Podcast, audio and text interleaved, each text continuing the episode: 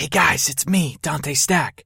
Before we start today's episode, I want to remind you to get your questions in for the Solving the World episode we're going to do after episode 67. That's a special episode where I just answer all your questions. Send your questions in now, get them in as soon as possible to my personal email address. That's dantestack at gmail.com. D-A-N-T-E S-T-A-C-K. And while I'm at it, let me remind you that all music and sound effects used in this upcoming episode and every other episode of Solve the World is appropriately attributed on our show notes page at dantestack.com. Okay? Enjoy the show.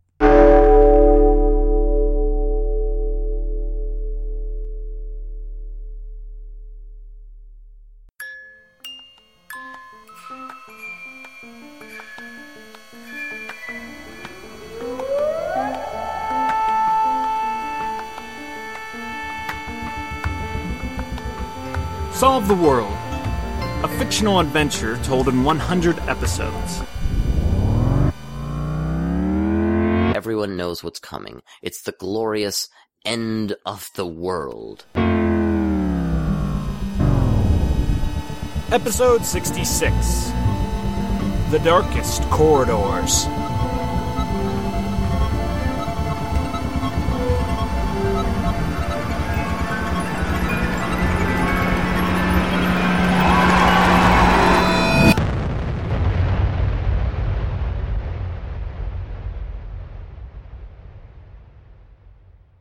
Previously on Solve the World.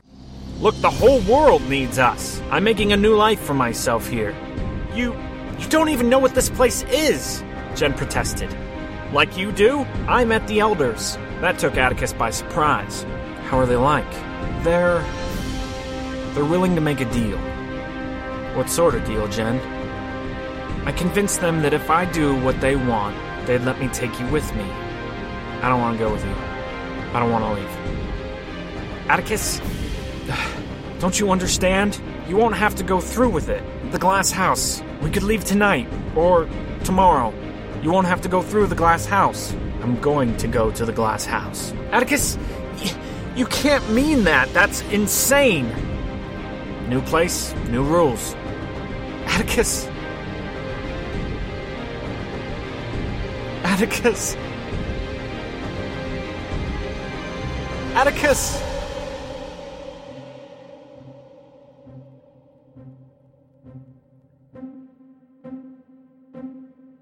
Eight hours earlier.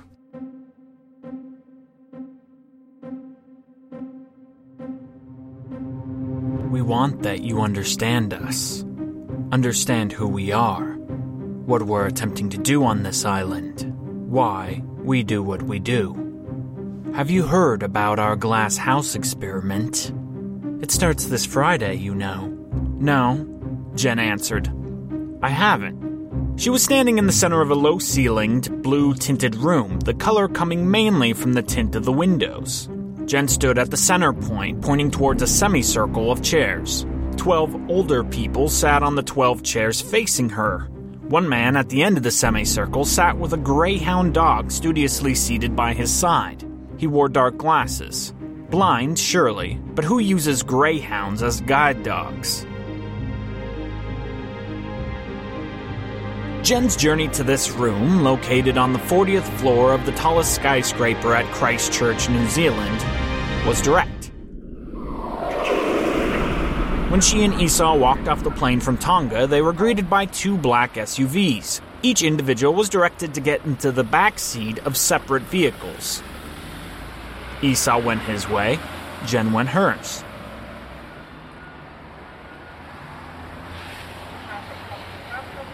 Jenn was unable to roll down her window, but what she saw out her car window was a lively community. It was a gorgeous sunny day. People were out, milling about, shopping, eating, sharing coffee. It was all so usual, like how the world used to look. There was no plague here, no fear in the eyes of the passerbys on the broad walkways. Taxis were honking, traffic lights were infuriating short tempered travelers. This was the epitome of a normal metropolis. Jenn's driver took her without hesitation to the tallest building in town, a building which had stories tall letters streaming across its facade. Free, it said. F R E E. The SUV paused and the driver opened Jenn's door for her. He blossomed open an umbrella over her head. This was presumably to hide Jenn from any onlooker. Smugly wasn't quite ready to reveal his newly won prize to his citizens quite yet. And so Jenn was marshaled to the elders, the oligarchy, the executive branch of Smugly Incorporated. They were 12 old people.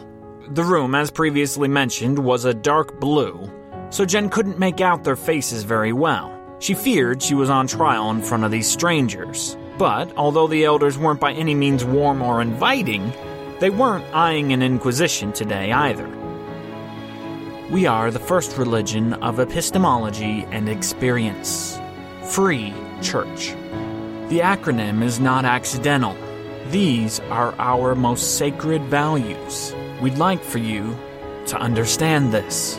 This was the elder in the middle of the semicircle addressing Jenn. To our backs are two doors.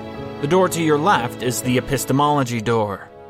The door to your right is the experience door. Before we proceed, we'd like you to walk through both doors.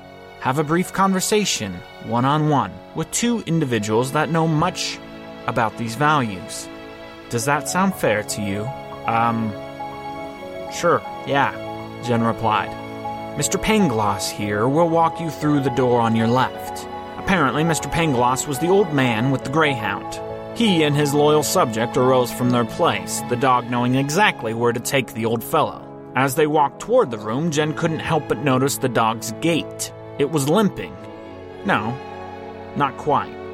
The guide dog, it would appear, had developed a sort of strut, a weird kicking out and dragging of his back leg in order to slow his pace. Greyhounds are fast.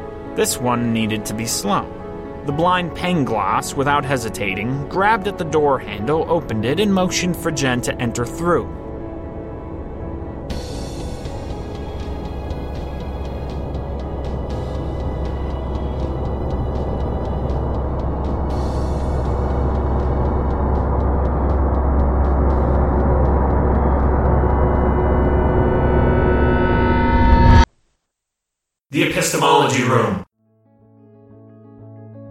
You know what epistemology means? Uh, the study of epistles? Jenn guessed as she surveyed the room. It was a library, this room. Beautifully handcrafted mahogany shelves stored a seeming endless supply of books. The room was narrow, you couldn't fit a couch in it lengthwise, but the ceiling extended up far beyond reason, and the books followed it up all the way, maybe 20 feet tall. There were wooden, sliding ladders strewn all about. Jenn had to fight the urge from within to climb a random ladder and pick a book at random from one of the top shelves. You got the ology part right. Epistemology is not the study of epistles, it's the study of knowledge. How do you study knowledge? Yes, that's the first question to ask. But, uh, how do you? Different minds have had different theories on that. Every book in this room tries to attack that very question. How do we know what we know is maybe the most pivotal question in all of philosophy. Are you a philosopher? Not in the strict sense. I, like my compatriots, the Greyhound was making a lot of noise at this juncture, licking himself. I'm interested in finding answers. Some of the answers are universal. Why are we here? Is there anything special about humans? Is there a reason for our living? Is there a reason for our dying? When we die, does reality stop? Reality stop? Yes. From observation, when someone or something dies, its animation goes away. I'm sorry, animation? Like a drawing, a cartoon? No. Your muscles, they twitch, you move. We call this animation. You are animated right now. I am animated. Jenn repeated. The sentence sounded strange. The longer this conversation went, however, the more comfortable Jenn was becoming. She liked philosophy. She recalled fondly her conversation with the old man at Magical Kingdom who taught her the difference between perception and reality. When you exhale your last breath, you will no longer be animated. Are you over? in that case, I'm dead. Yes, but are you over? Like my soul? No, not necessarily. If what makes you is your body, then surely you are not over. Your body is still here. It's no longer animated, but it's still here. But I'm dead. It's pretty much over. So reality has stopped. Not for everybody else, but for you? Well, yeah, I guess. Then you admit there are multiple realities. Well, no, that's not what I meant. There's just the one. One reality. Which one? Huh? Are you dead or alive? I'm alive. What happened to your hand? Uh, it got cut off. The blind man took off his dark glasses, revealing intricate amber hues. He grabbed Jenn's arm, raising it above her own eyes. He wasn't blind after all. Where are the scars? I don't. Jenn didn't want to admit defeat. Not now. Not to this guy. Hey, what. What's going on here? What's this really about? A simple question Are you alive or dead? Jenn slipped her hand out of the librarian's grasp. Scoffing, she said, You know what? That's. That's the problem with all you philosophy geeks. You don't live in the real world, okay? You think all your big words and concepts explain things, but they don't do anything. They don't actually explain my life or your life, anything. They're just words. They just. Jenn was really working herself into a lather. They just. They just. They just throw mud in your eyes, in my eyes. So you know you're not dead? Pangloss asked meekly. Uh, of course I know. I'm here, I'm talking, I'm breathing, and I'm starting to get a little angry. That's your reality. But it may not be mine. Jenn rolled her eyes. You're talking to me! A speck of spit fell down onto the greyhound, causing the skinny pooch to turn up towards the stammering woman. See? Your dog's looking at me! How do you know? I see him! He's looking up at me! You trust what you see. of course! Have you ever seen something that wasn't there? No, Jenn said while thinking about the pukas of the Druidry, giant, oversized bunnies. Do you ever dream? Do I ever dream? That doesn't count. You've seen things there. In your dreams. But I I know those aren't real. Perhaps now. But you're not so sure while you're dreaming. Jenn let the old man's words sit. She had no answer. You can't really tell one reality from the next. You can't really know if you're alive or dead. Why are you telling me this? What's the point? To prepare you. To prepare me for what? To prepare you for understanding the depth of mystery. What mystery? The world, Jennifer. The whole world is a mystery. Isn't that why you're here? Why you've traveled the earth? I was. I was on a ship. And why were you on a ship? Because I wanted to see if Leviathan was real. And why did you care about that? Because I wanted to know if it was real. Why? Because. Because I wanted to know if myths are true, aren't they? I didn't know, that's why I looked. But you know now. Ah, I don't know. Yes, you do. Tell me. No, I don't know. You're not lying to me, you're lying to yourself. I am not. I. I. I am not. Stop it. Are you alive or are you dead? I'm alive. Where are your scars? They healed. You were at the Druidry. Yes. You drank the tea. Yes. You got the tattoo. Yes. You fought the Minotaur. Uh. I.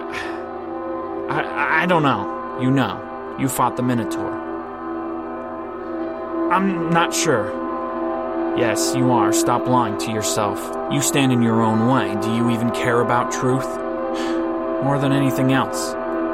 Then stop lying! I'm not! You fought the Minotaur! Yes! You saw the never ending hole! Yes! You saw the unholy sacrifices! Yes! You got the tattoo! Yes. Pangloss smiled. Show it to me. It's. gone. How did that happen? I don't know. Good. Most people never get as far as you've gotten. I've gotten nowhere. Jenn sighed and hung her head, ashamed of herself. But that's not true. That's not true at all. Prove it. Jenn pouted. Why is there something instead of nothing? Huh? Why is there something instead of nothing? Uh, I don't get it. This is the first question. The question that all of reality, all of all realities, is wrapped up in. Science can't answer it. Science will never be able to answer it. That's why we need the church. To answer that question, Pangloss smirked warmly. To at least try. He put his arm around Jenn as the two of them, plus one greyhound, walked out of the room. After all, that's all we can do.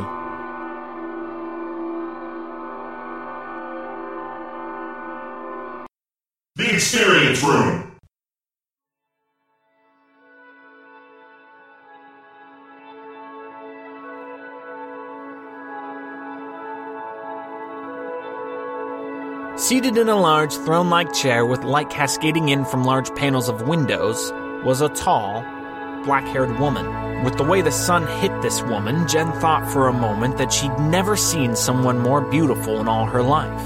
Her skin was pale as the moon, her eyes blue as the day sky, her hair jet black, long and radiant, falling down to her jeans. Hi, I'm Sarah Kalfas. She rose to meet Jenn and shook her hand. Please, have a seat. Sarah motioned Jenn towards the throne like chair, the only seat in the room. This is something of an observation room, Sarah said as Jenn scooted into the ornate chair. You can see all of Christchurch from here. Sarah swiveled Jenn's chair, windows all around, a 360 degree panorama view. What do you think? It's beautiful. There was a building just a couple blocks away, nearly as tall as this one, fully enclosed behind like a million foot gray tarp. What's that? Jenn pointed at it. I'm glad you asked. We'll get to talking about it soon. Uh, we call it the Glass House. Sarah made a funny little twisted face. On second thought, you know, maybe that's the right place to start. Take a seat. Jenn shot her a face, raised her hands in an expression of, How can I sit any more than I already am? Sarah giggled at Jenn. She was comforting this one, not off putting in the slightest. Whereas old Pangloss eventually made Jenn feel insecure, unsafe with his rhetoric, Sarah brought an immediate calm to Jenn. The jury was still out on all of the smugly business, but at least this moment seemed to be okay. Safe. Behind that tarp is a building made entirely of glass, Sarah began. Even the elevators, which are located in the interior of the building, kind of like your basic hotel, are entirely glass. Everything is fully transparent. The vents, the irrigation, everything. Day after tomorrow, Friday, the tarp will fall. The glass house will be ready to perform its task. And what's its task? Jenn asked to push the conversation forward. Every member of Free Church will walk through its glass corridors either Friday, Saturday, Sunday, or Monday. For four days, the building will serve a most dutiful role. The house, well, skyscraper really, is divided into thousands of small rooms. The rooms are, like, just tall enough to fit an average sized person standing up straight, like with a meter or so in every direction for wiggle room. Okay, Jenn said. Starting Friday, on the hour, every hour, every room will be filled with one member one citizen of Smugly's Free Church. Say you're an average Smugly. By the way, that's what we call Free Church members, Smuglies. Every Smugly gets a reservation. That reservation has a day, time, and a room number. When your name and time comes up, you ascend to your room in the glass house. Then you wait. You have to imagine it.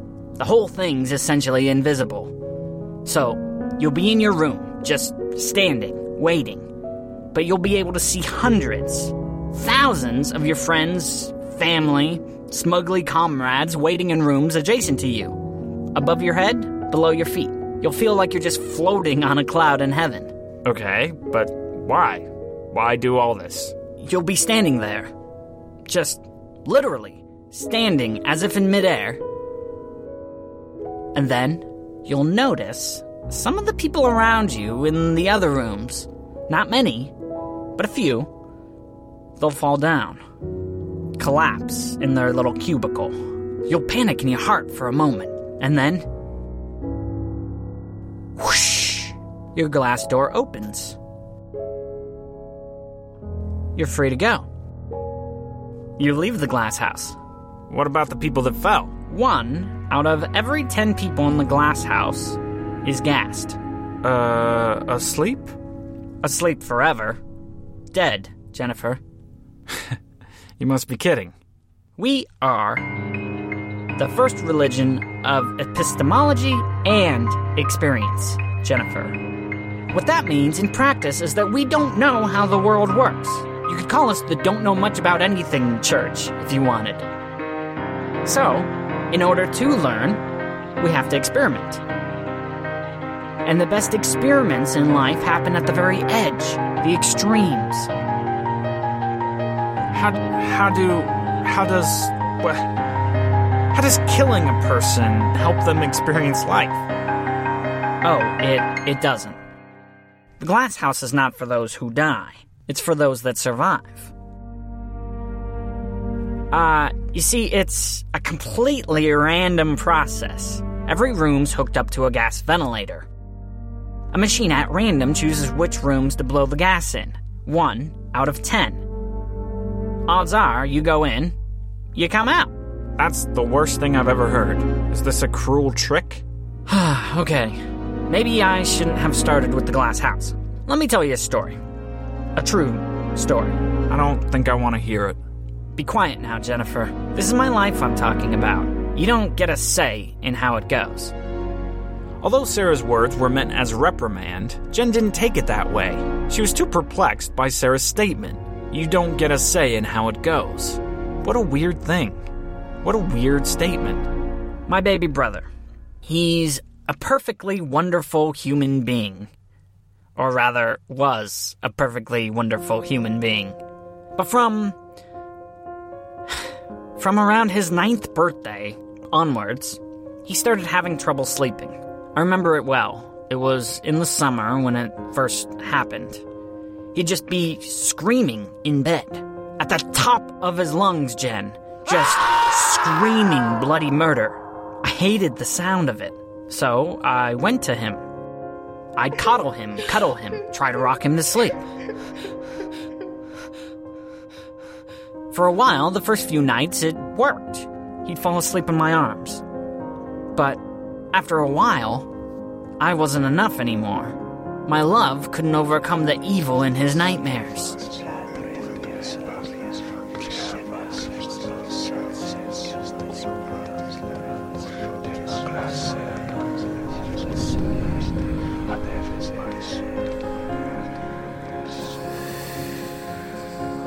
After that summer, somehow, the bad dreams came less often. He was able to get some rest. Some real rest. we all were. For a long while, years, he never talked about them, the dreams. The things that happened in his dreams. Until one night, he was, I don't know, maybe 15. I heard him screaming. This is, you know, 3, 4 in the morning. And, and this particular night, he was shouting my name. I remember, Sarah!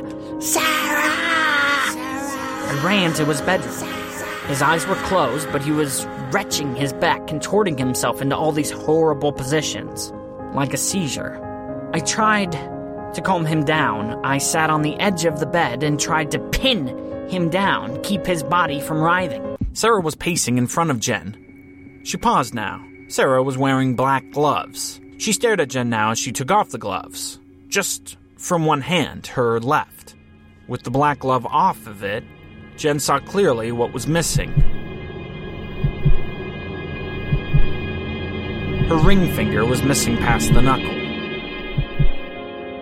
My brother opened his eyes. He jolted up. I didn't move back soon enough. He bit off half my finger, swallowed it. I told everyone that I cut it off myself. Said I wanted a sandwich in the middle of the night. People believed me. They had no reason not to. Sarah continued pacing. Jennifer, it's at the extremes of life that we touch the void. we feel the thinness of the fabric that separates us from the all reality. A couple years later, my brother stabbed his roommate in the middle of the night. He tried to eat him. He's been in 24 hour surveillance ever since. Do you want to know the truth? Yes, Jenn responded. Sarah leaned in toward Jenn, smushing her face right up next to Jenn's. There's a psychosis. Well, doctors call it a psychosis. But I know better. She paused, thinking. It's funny. The Lonely Plague, it's almost, almost a zombie apocalypse. So close. But there's one huge difference. The infected, they're not cannibals. They don't have that spirit. What spirit? Some call it Wendigo. Isn't that, uh, a Native American, uh, legend? Uh, uh, an Indian myth? Jenn said, recalling some X Files or Twilight Zone episode she'd caught on late night TV. I had to know, Jenn. I had to know. That's why I'm the perfect member of Free Church. I'm the perfect zombie. Sarah lifted her arms wide open. Sarah Kalfas is the embodiment of the virtues of the first religion of epistemology and experience at Christchurch, New Zealand, the last kingdom on earth. What does this have to do with gassing innocent people? Sarah had taken off her left glove before. Now she removed her right. The ring finger on her right hand, just like her left, was cut off at the knuckle. It took a moment for Jenn to recognize that Sarah wasn't showing her the same nub twice. I had to know the truth. So, I did it. I followed in my brother's footsteps. And, my experience, Jennifer, it's more powerful than any theology, any Bible, any prayer you could imagine. I know. I know. Without a shred of doubt. Can you imagine how comforting that is? I don't think you can. It is so freeing to be doubtless. Those still shackled by logic and reason? oh, I pity them. I mean that. Really. Sarah pushed her two hands together, making the void where her ring fingers should meet thoroughly symmetrical in their sparseness. Jenn cleared her throat. What did you learn? Spirits are real. Call it what you will. Maybe you don't like the word spirits. Call it fates, gods, Jinn, Puka. The name isn't important. How do you know? Because when I ate my finger, he came into me. Who? Windigo. Is he here now? He's always with me. How do you know? It's a good question. Um, people aren't supposed to want to eat human flesh. I do. I gave him a taste. Now he wants me to eat more and more and more. That's why the glass house is so necessary. Because you're insane.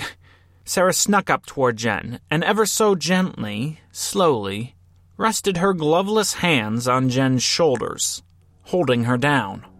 Everything in me right now wants to bite your cheek. Everything in me. She let go of Jenn. The muscles in Jenn's shoulder spasmed, trying to detense.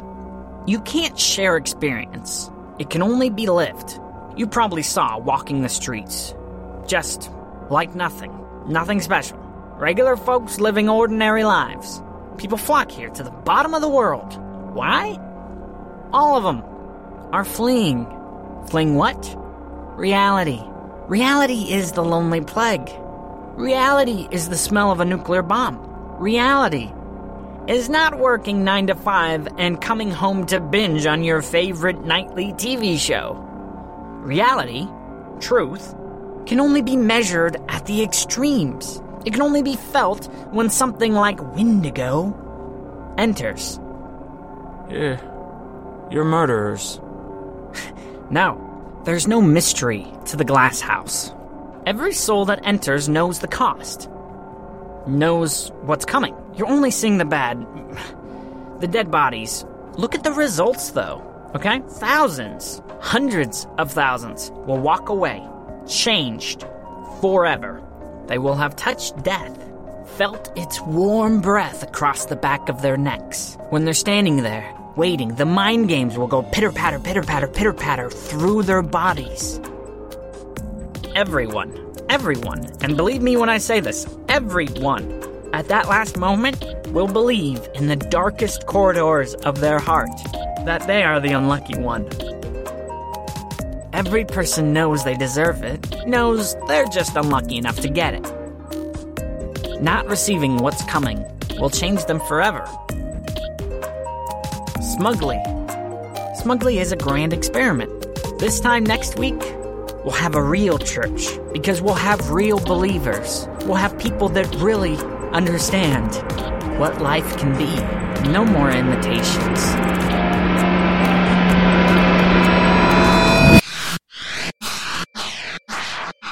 Jenn exited that room with a mission. She needed Atticus. She needed him not to die. She needed him to never go into the glass house. And so, a deal was fashioned. Jenn lied through her teeth to make it, too.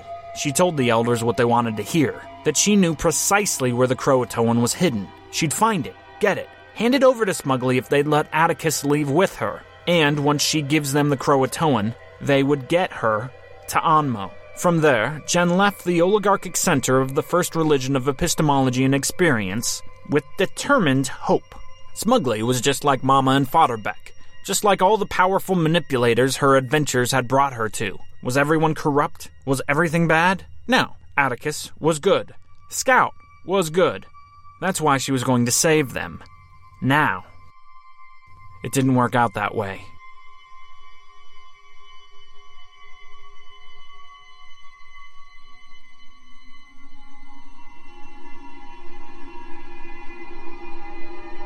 The next day, after her conversation with Atticus, Jenn met with the elders once more. The conversation was short, the negotiation much briefer than the day before. The new deal was simple Jennifer Dash would go into the glass house. She'd await fate. For all to see. Smugly could roar on public broadcast about how even the famous Jennifer Dash had converted to the glass house think. In return, Atticus would not die in the house. They'd make sure his room number in that transparent hotel of death would be gas free. That was the deal. Now, the only thing to do was go into the house and pray that Smugly kept his word.